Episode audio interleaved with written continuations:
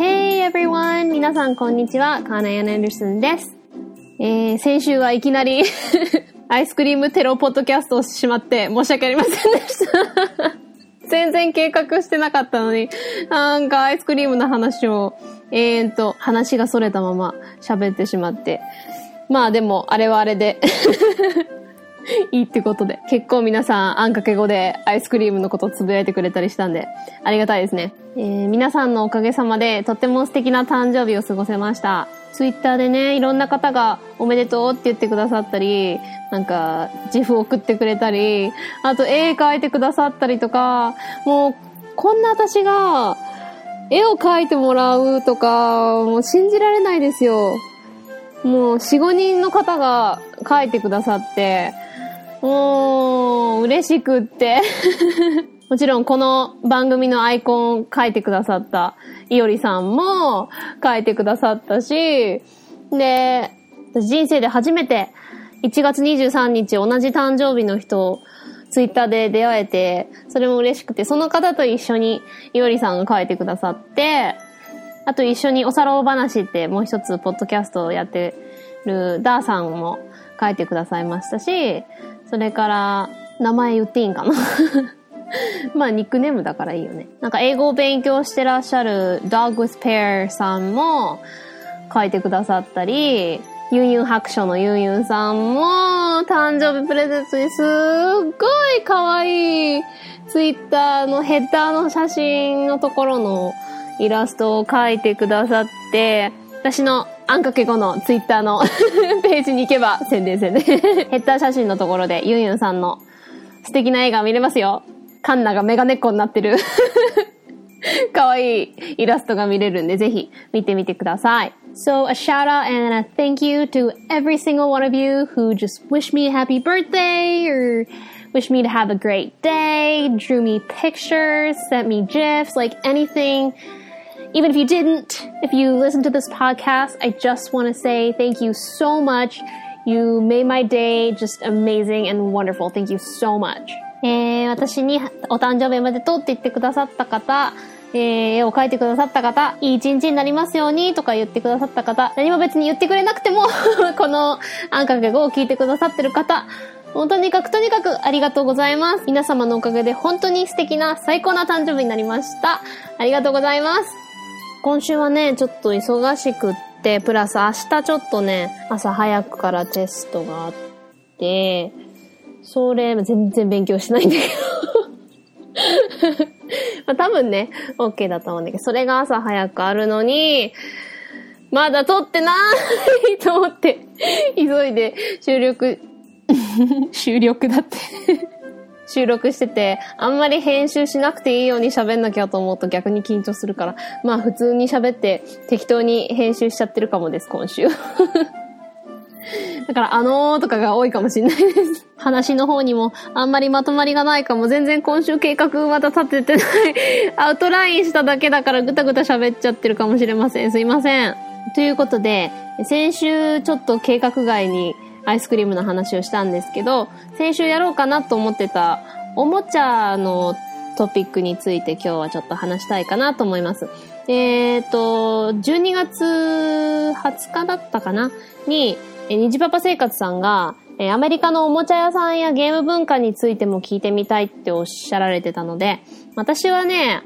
もう小さい時からテレビもほとんど見なかったし、ゲームはだからもちろん、うちにそういう、なんて言うんです。なんかゲーム詳しい人に聞かれたら、ああ、そうじゃなくてって言われそうだけど、なんか PS とか、なんか Xbox とかなんかそういうのも全然わかんないし、テレビゲーム自体、友達の家で Wii を一回だけやらせてもらったことがあったと思うんですけど、それ以外全然やったことないし、だからまあゲームって言っても、なんかボードゲームとかそんな話になっちゃいますけど、まあ基本おもちゃと、まあアメリカのおもちゃ屋さんとかについてちょっと話しましょうかね。まあ、えっ、ー、と、日本で私がもらって嬉しかったおもちゃと、アメリカでもらって嬉しかったおもちゃ、または欲しかったやつとかちょっと語ってみようかなって思います。先週誕生日が近づいてていろいろ誕生日の思い出とか思い出してて、それで小さい頃もらって嬉しかったおもちゃとかって何だったかなと思い出してると、うーん、やっぱり、タンポポのポポちゃんですかね。まだ多分あると思うんですけど、まあ赤ちゃんの人形ですよね。うん。あれは4歳の誕生日でしたね。今でもはっきり覚えてます。ほんと欲しくて欲しくて、日本の近所のおもちゃ屋さんで見てすごく欲しくって、それを誕生日に、クリスマスじゃなかった誕生日にもらえて、で、なんか4歳ってすごく大きくなったような気持ちで、ポポちゃんと同時にもらえたのが、キティちゃんのお化粧セットでしたね。なんか、お化粧セットっていうか、なんか、化粧台？そうだ。キティちゃんの化粧台をもらって、なんかだから化粧とか実際入ってるわけじゃなくて、なんかその、パタパタする、な、あの、なんて言うんですかね、あれ。未だに、未だに化粧しないからパタパタするやつって何 ほら、あの、ファンデーションつけるやつ。私、もう全然メイクしないんですよ。うーん、ファンデーションも塗らないし、マスカラもなんか、なんですかね、やるとすぐ、まつげが重いのが慣れてないのかな。すぐ頭痛くなっちゃって。あの、アレルギー用のやつとかつけたりするんですけど、全然なんか、つけると頭痛いから全くメイクしなくって、まあ、ちょっとリップ塗るぐらいなんで、パタパタするやつ とか、あとなんか、化粧台の上にリボンがついてて、それを取り外すと頭につけられるみたいなやつがあって、なんかすごいお姉さんになった気分で嬉しかった記憶があるんですよね。あのキティちゃんの化粧台は多分未だに、私の昔の古い部屋の方のどっかにあると思うんですけど。とにかく。うん、それ嬉しかったですね。だからもう、タンポポのポポちゃんの人形は、もうどこへでも持って歩きましたね。本当にものすごい可愛がって、だから予防注射の時とかも、ポポちゃん抱いて 行きましたね。でもあの、あの、ポポちゃんの人形って、髪の毛が、なんかあっという間に、普段はショートのなんかボブカットみたいな感じで、初めて新品の時は来るのに、なんかあっという間に髪が、なんか、わしゃわしゃになって、なんか先がすごい短くなってボッサボサになるんですよ。多分、最近のやつはそれが開発されて良くなったのかもしれないけど、まあ、1990年代後半だったんで、まだ多分出たてだったのかなわかんないけど、だからもうなんか髪がなんか、ちょこちょこハゲ、ハゲたみたいになって、もう、悲惨になってたけど、それでももう可愛がって可愛がって、ねえ。6歳ぐらいの時かな。私、アニーのミュージカルにすごくハマってて、それのハニガン先生とアニーごっこやってたら、首が取れて、ポポちゃんの号泣しながら、母に、ポポちゃんの首が取れたって大泣きした記憶ありますね。それで、母がもう一生懸命ぬ縫って、なんかもうボンドで貼り付けてみたいな感じで、もう首ががっきり固まった それでも大事に大事にして、今でも部屋に飾ってます。まあ、さすがに抱いて寝はしないけど、飾ってますね。あとなんか近所のおばちゃんがくれたメルちゃん人形も持ってましたね。なんかポポちゃんとメルちゃん姉妹としてやって、私はやっぱりおままごととか、あの、pretend、英語で pretend は、まあ、ふりをするとかいう意味なんで、まあ、ままごとのこう、空想の世界で、想像ごっこみたいな、うん、するのすごく好きでしたね。で、我ながら私結構想像力豊かな子だったと思うんで、幼稚園とかでも結構、私がじゃあこうこうこういうことにしないって言って、友達が、ああ、いいねとか言って、全部私のアイデアでいろいろやってましたね。まあ、基本ちっちゃい時はもうお姫様一色でした。うん。で、おばあちゃんが、アメリカのコストコって結構なんかハロウィンとか衣装とかいろいろ売ってるんですよね。だからそういうやつで、あの、ディズニープリンセスのとか、もうその、ディズニーが出してるあのドレスを売ってたりするんですよね、子供用のね。まあ日本でも多分あるんでしょうけど。それを、私が4歳でアメリカに遊びに行った時に欲しがってたやつを買ってくれて、だから白雪姫と美女と野獣のやつ、ベルの持ってました。未だにね、撮ってありますよ。白雪姫のね、ものすごい気に入ってて、で、ベルのも、友達が家に来た時は、いつも、それ着て遊んだり、あとおばあちゃんいろんなね、私初の女の子の孫だったんで、で、遅い時の子だったんで、もう孫とかできるとか、思ってない年にできて、おばあちゃん大喜びで、もういろんなおしゃれなドレスとか、送ってくれて、だからそういうの着て遊んでましたね。あとは、と、えっ、ー、と、商店街の布団屋のおばさんだったか誰かが くれた、すごい大きいコアラの人形があって、私はなぜかポンちゃんって名付け なぜポンちゃんになったのかわかんないんですけど、未だに、私が名付けたことは覚えてるんですけど、あの、コアラのポンちゃんと、ポポちゃんとメルちゃんを座らせて、もう、ピアノ発表会、家でやったりとか なんか自分で箱で、うん、ピアノの形を作って、その人形用のサイズで作って、自分はリアルのピアノで弾いたりとかしてやってましたね。うちは基本は、なんか、物を買、買うっていう感覚をわざとなんか植え付けなかったらしくて、だからおもちゃ屋さんも私遊びに行くとこだと思っててずっと ある程度の年になるまでは、おもちゃ屋さんはおもちゃでその場で遊びに行っても帰るとこみたいな感じで、まあ、基本貧乏だったんで あの、よくあるじゃないですか。お金を入れて、こう、動くような、なんか乗り物みたいな。とか、まあ私あれお金入れるものってずっと知らなくてただその、おもちゃの上に座って自分でぎっこんばったりやるもんだと思っててで、鈍いから周りがなんか動いてるやつとか見ても全然なんかそれをやりたいとかも思わず、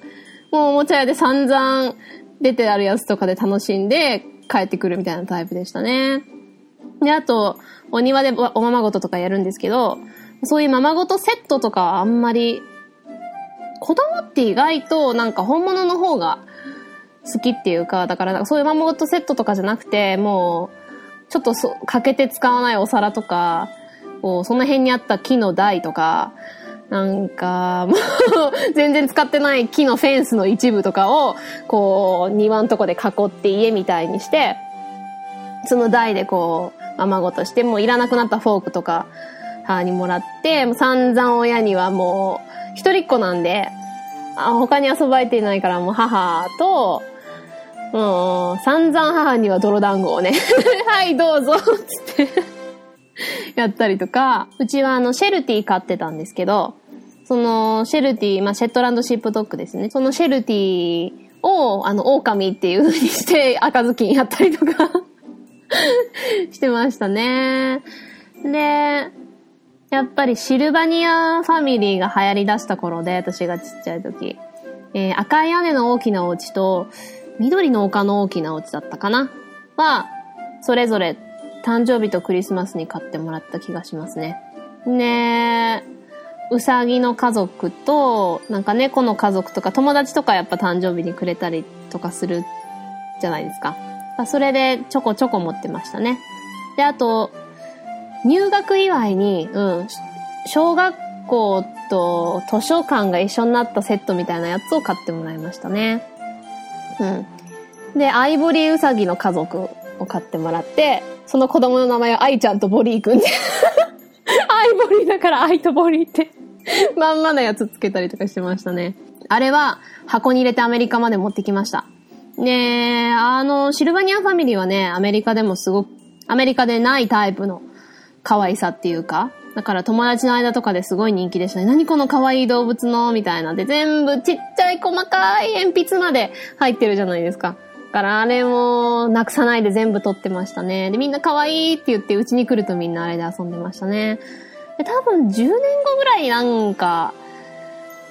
コピーが真似したやつみたいなシルバニアンファミリーじゃなくてなんちゃらドールズみたいな名前で売り出してた気がしますけどね。うん。で、そうですね。まだ日本にいた頃ですけど、アメリカからのあの、ファービーっていう人人形っていうかなんかロボットみたいなあったじゃないですか。あれ、私は、あれすごい気持ち悪くって、なんか怖いじゃないですか、目とかも。なんか魂ないのにこっち見てそうみたいな。私は怖いいらないって言ってたのに、母があれ気に入って、いや、買おうよっつって、なんか、子供のためって言い訳で自分に買ってました。ファービー。ねえ、あの、口の中指突っ込むとなんか、にゃんにゃんにゃんにゃんみたいな こと言ってましたね。なんか、すごい怖かった、あれは。なんか夜寝るときとか、もうこっち見てるからもう背中向けて 逆方向、壁の方向かせて寝てましたね。で、いきなり夜中に喋ったりするんですよ、なんか。Oh, baby, wants bed! 気持ち悪い。いきなり夜中に、ウィ、ウィ、ウィ、ウィ、ファービーとか 言われると、もう嫌だーとか言って、で、電池抜かないと多分切れるっていうのがないんですよ、あの人形。一旦つけたらもうずーっとついてて、で、ウィンウィンウィンとか動くし、もう、気持ち悪かった。なんか最近 LED の目になったやつでなんか戻ってきましたよね。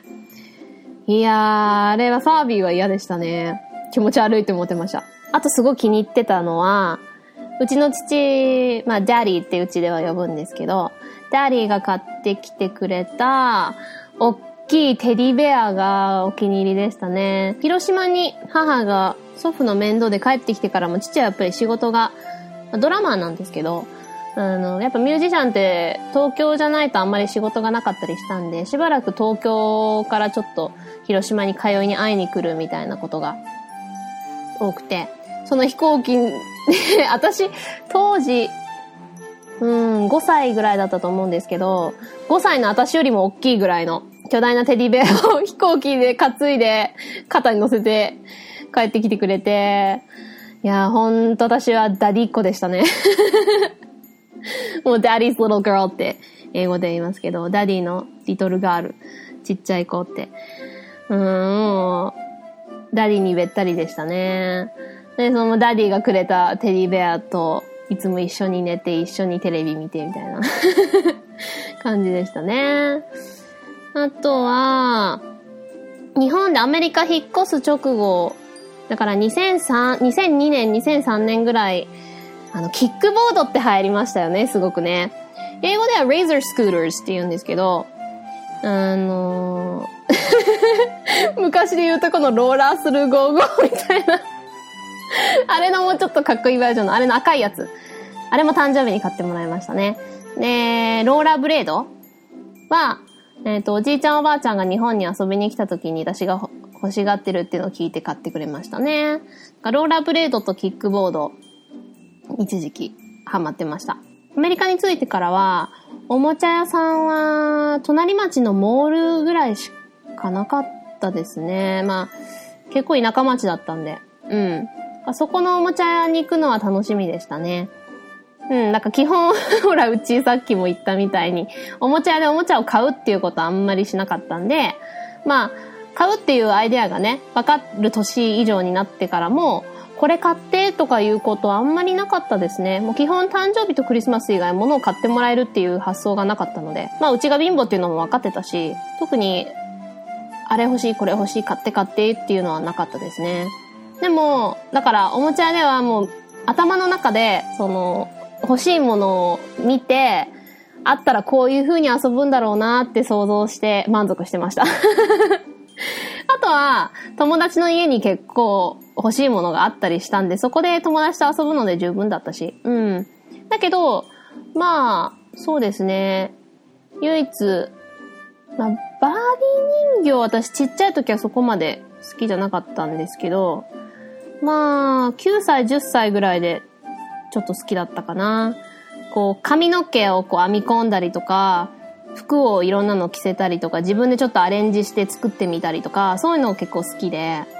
もう典型的な女の子だったんで、遊び本当におままごとかそういう人形遊びすることが多かったですね。で、バービーは結構母のお友達でバービーコレクターの人がいて、その人が結構くれたやつがあったんで、うちでバービーを買ったことはそれまでなかったんですけど、結構6、7体バービーがあって それでは遊んでました。で、唯一、えー、アメリカで、マイシーンっていう私の前ですね。で、シーンは、あの、一、一シーン、二シーン、映画とかのシーンのシーンですね。SCENE ですね。マイシーンっていう人形が流行って、あの、バービーって結構ウエストが細すぎて、これこんな人間いないだろうっていうようなあるし、あと手足がこう固まってたじゃないですか、バービーって。でもマイシーンのやつは、まあまあ、現実的な体型で、まあそれでももちろん綺麗な、細すぎるぐらいなんですけど、まあまあまあ現実的で、しかも手足がこうちゃんと曲げられるようになってて、あの、膝の関節とかもちゃんと曲がるんですよね。で、それが、まあ女子が乗るような可愛いおしゃれなバイクに乗ってヘルメットとか後ろのとかついてて、っていうのがすごいは欲しいなと思ってるのを、うん、クリスマスだったと思う。に買ってもらったのは唯一ありましたね。で、その服とか結構バービーは古い感じのクラシックな服が多いじゃないですか。あれはあれで好きなんですけど、マイシーンは結構ね、あの、カジュアルな、まあ、最近のファッション的なのが多くて、それを一つだけ持ってましたね。で、アメリカで他に結構流行ったのが、ブラッツっていう人形。ブラッツっていうのは、うん、悪ガキとかいう意味なんですよ。で、そのブラッツの BRATS で複数形でブラッツを TZ にしてブラッツみたいななんか、かっこ、かっこつけたのがあって、それは私正直気持ち悪いって思ってて全然欲しがらなかったんですけど、友達の家には結構ありましたね。まあバービー人形みたいななんですけど、頭が巨大なんですよ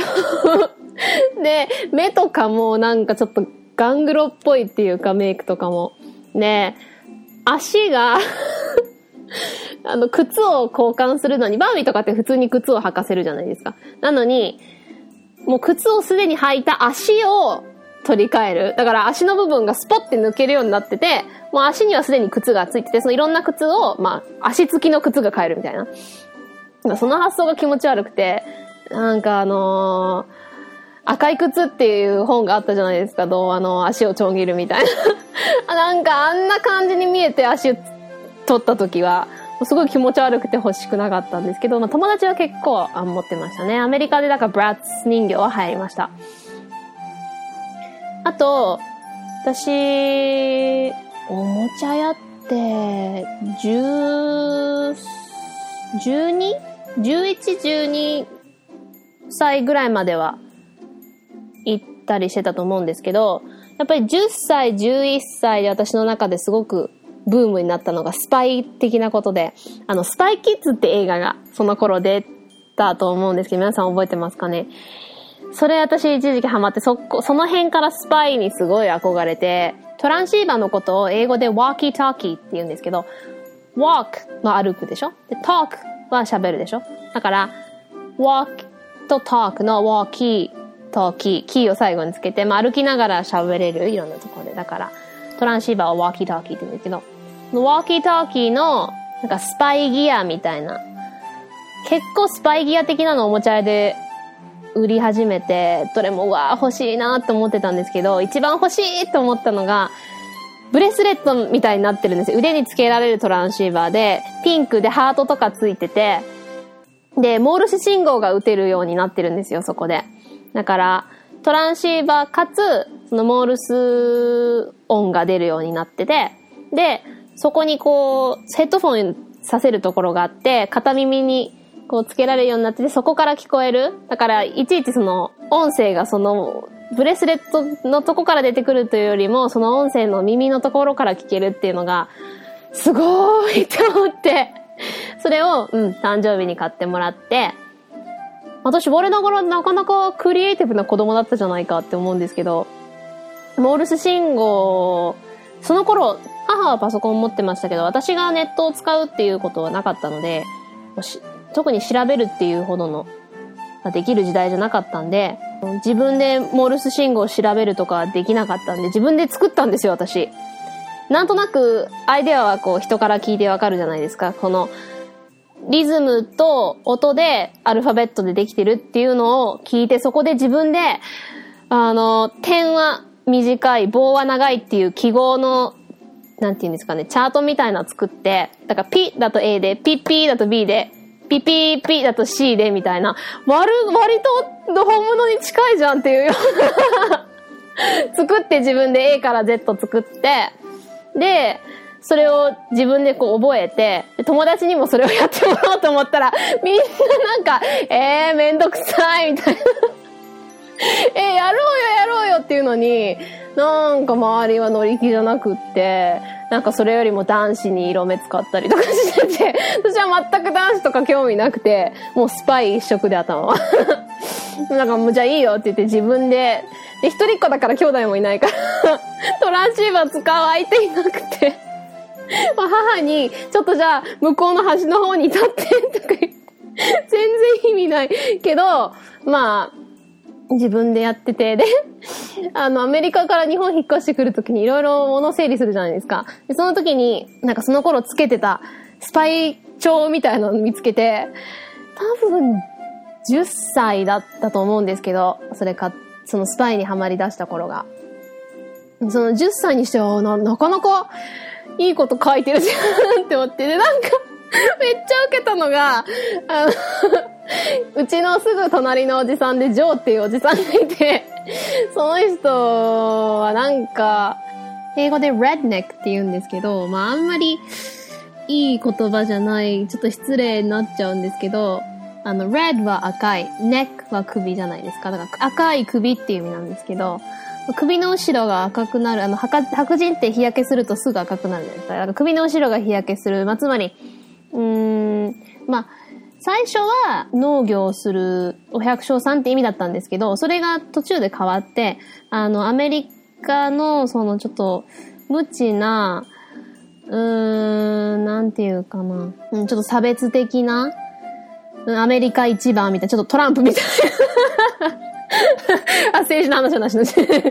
そういう系の人のことを、まあ、レッドネックって言うんですけど、ちょっとそういうタイプのおじさんで、もうなんかアジアに対しても、なんか、アジア行ったことあるんですかって言っても、ハワイなら行ったことあるよ、みたいな。いや、あなたの国、あなたの国、ハワイ、ハワイアジアじゃないから、みたいな。割といい近所の中では、ちょっとこう、仮想階級っていうか、なんか感じ悪いし怖いおじさんで、そのおじさんいつもなんか庭仕事で、うちの木もなんかね、勝手に切ったりとかもする、ちょっとあんまり好きになれないおじさんだったんですけど、そのおじさんが 我ながら子供で気持ち悪いなって思ったんですけど、その、なんか、ジョーの、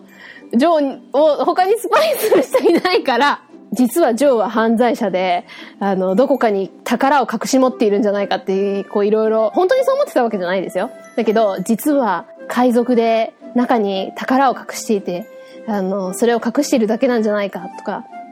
日記につけて、ジョーの観察日記、今日は何々、お前の方がストーカーだろって話だ今日は庭仕事で、あの、木の上に座ってね、今日は庭仕事をジョーはしているが、これこれのなんか気持ち悪い何々を出してきていた。あの、実は裏に人を監禁しているのではないかってノートに書いてて、ジョー大迷惑。ジョー何もしてないのに、勝手に、勝手に海賊だの犯罪者だの言われて。とか、そのノート見て結構受けましたねで、うちの庭に大きい木があったんですけど、その木に腰掛けて小説書いたりとか、いろんな妄想してましたね。なんかこうやって喋ってるとどんどん話がそれちゃって、あんまりおもちゃ紹介できてないですね。ねえまだまだいっぱいおもちゃ、あれこれ思い出してるんですけど、なんか、いちいち前編後編に分けるのも長いから、今回このぐらいにしときますかね。少しずつこれからもおもちゃの話していけば楽しいかもしれないので、今日はこの辺にしておきます。次回はもう少しゲームのこととかも語りましょうかね。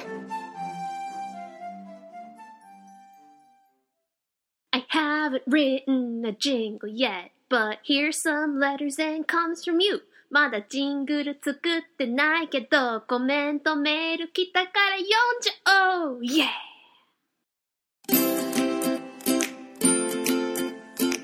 はい。じゃあ今日もレビューやコメント読んでいきたいと思います。えー、メールの方は、まあ、トピックとして語るときに読ませていただくので、もうしばらく待ってください。えーっと、では今日はあんかけ5のコメントからいきましょうかね。前回がペンヘッドさんの読んだので、今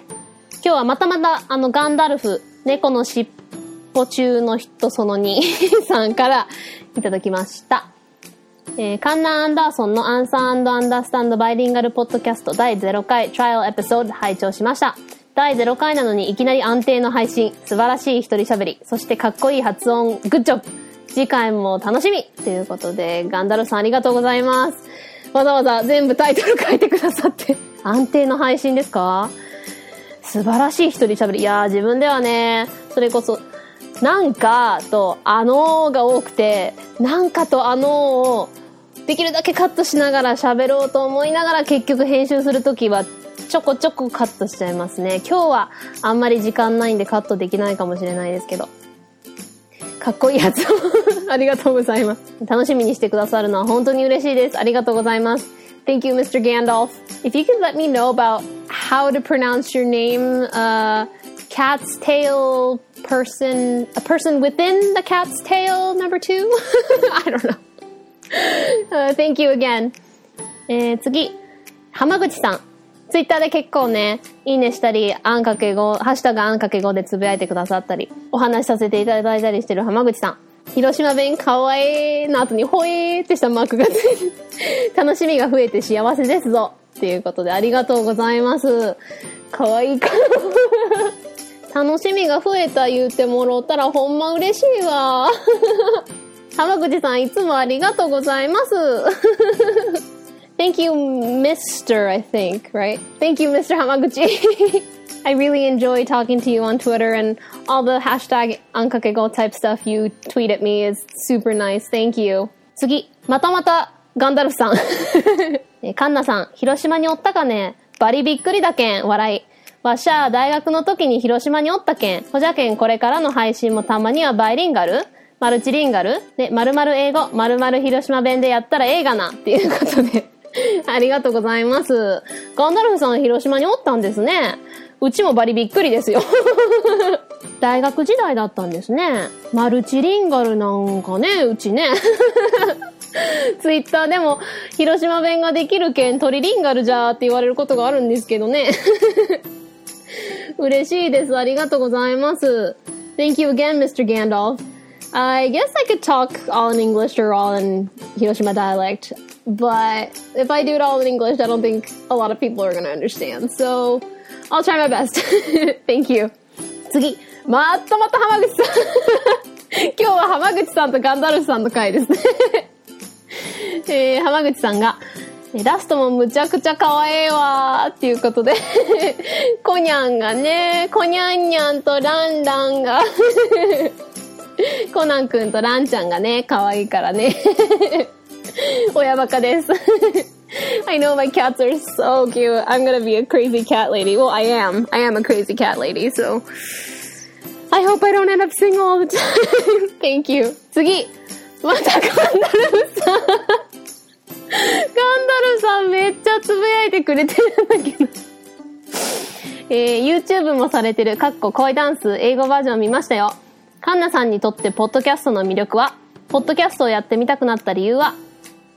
ああ、そうですね。長くなっちゃうかな、答え。まず YouTube 恋ダンス見てくださってありがとうございます。えー、ツイッターされてない方は、聞いてくださってるのかな？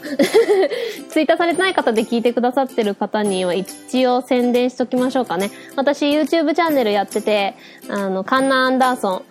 KANNA、ANN、ANDRSON のカンナ・アンダーソンで見てもらえば、いろんな歌とか踊りとかやってるのがあるので見ていただけたらと思うんですけど、あの、逃げ恥の恋ダンスあるじゃないですか。あれの英語バージョンを自分なりに作って踊ってみたんですけど、それが他の動画に比べたら結構人気で、それを見てくださったんですね。ありがとうございます。えー、カンナさんにとってポッドキャストの魅力とは、ポッドキャストやってみたくなった理由は、うーん、簡単に言えば、喋りたいって思ったからです ポッドキャストの魅力。これはやっぱり、聞きながらいろんなことをできる、ながらができるところですかね。やっぱり、目を重視にするもの、本を読んだり、インターネットでも何か読むとなると、とやっぱり他のことがなかなか同時にできないじゃないですか。例えば本を読むとなると、もう座って本を読むだけ、それだけに集中して他にするってことがなかなかできないと思うんですよね。で特に私、耳重視の人間なので、目をあんまり長い間使ってるとすごい疲れちゃうっていうか、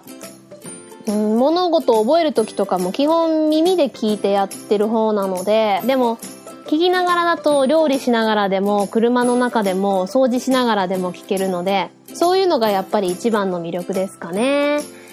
で、日本のポッドキャストって結構一般人の方がされてるのが多いので、その中で自分が、あ、面白いってものに出会えた時はすごく嬉しいし、アメリカのアメリカので、結構好きな YouTuber がポッドキャストもしているって場合が多いので、やっぱりそういう人たちはプロのエンターテイナーだからすごく面白いし、うん、どちらのも聞けて、もうね、最近聞いてるのが多すぎて なかなかね、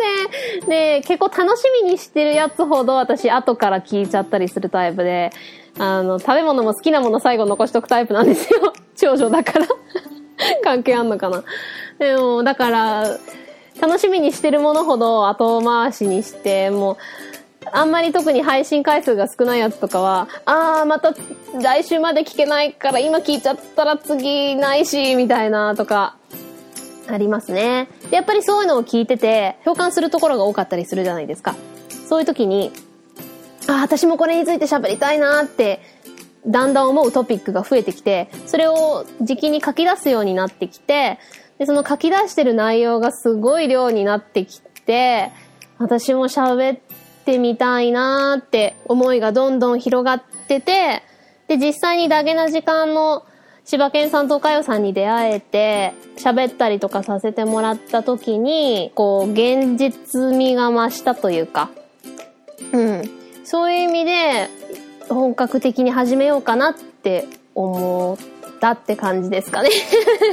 I guess those are my reasons of loving podcast so much. Plus the reason why I started doing one.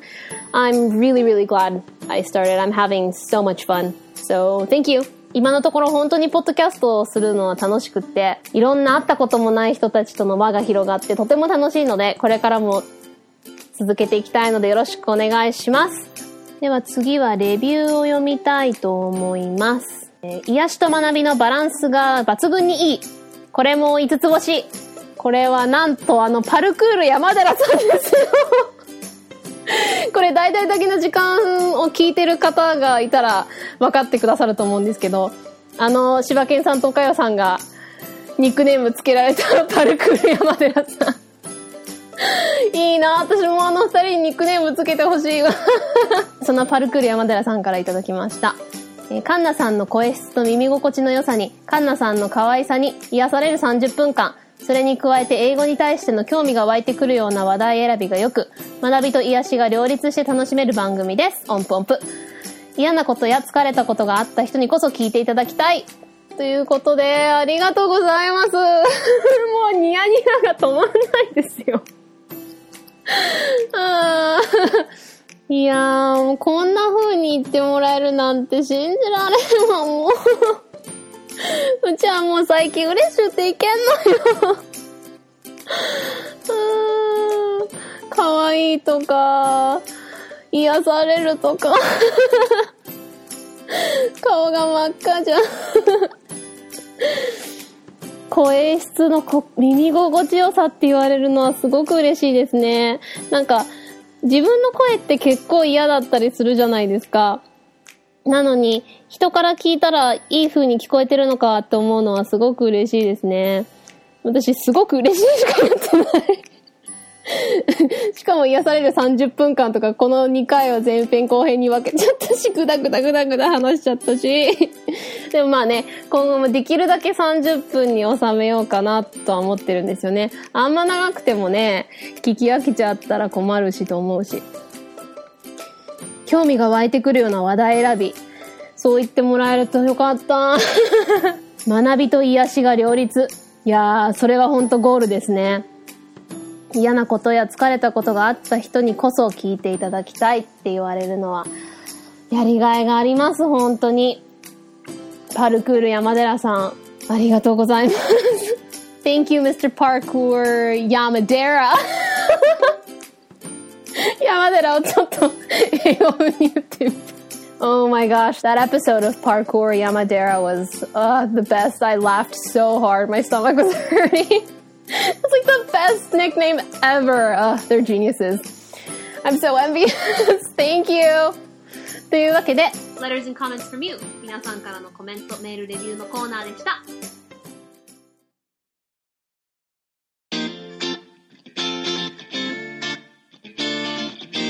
はい、ということで、いつも通りのエンディングですよ。今みたいに、レビュー、ハッシュタグコメント、お便りなどなど、どんどん読ませていただくので、どしどし送ってください。もし番組で読まれたくないっていう方がいても、どんどん送ってください。読まないでくださいって書いてくだされば、私一人の胸に留めておきますので 待ってます。メールアドレスは、annx 数字の5、eilingualpodcast アンかけ5バイリンガルポッドキャスト at gmail.com。ツイッターでは、ハッシュタグ、ひらがなのアン、小文字の X、数字の5でつぶやいてくれると嬉しいです。Okay, another week has come and gone. Let's start this week off at a great start. また一週間が過ぎましたね。今週も素晴らしい一週間にしていきましょう。We can do this together. 一緒に頑張ろうや。うちも頑張るけん。So, talk to you guys again next week. では、また来週。Bye!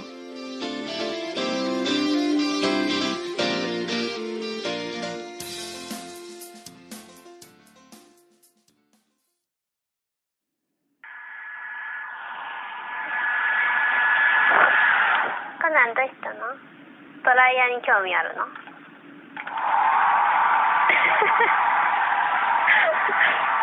首かしげて。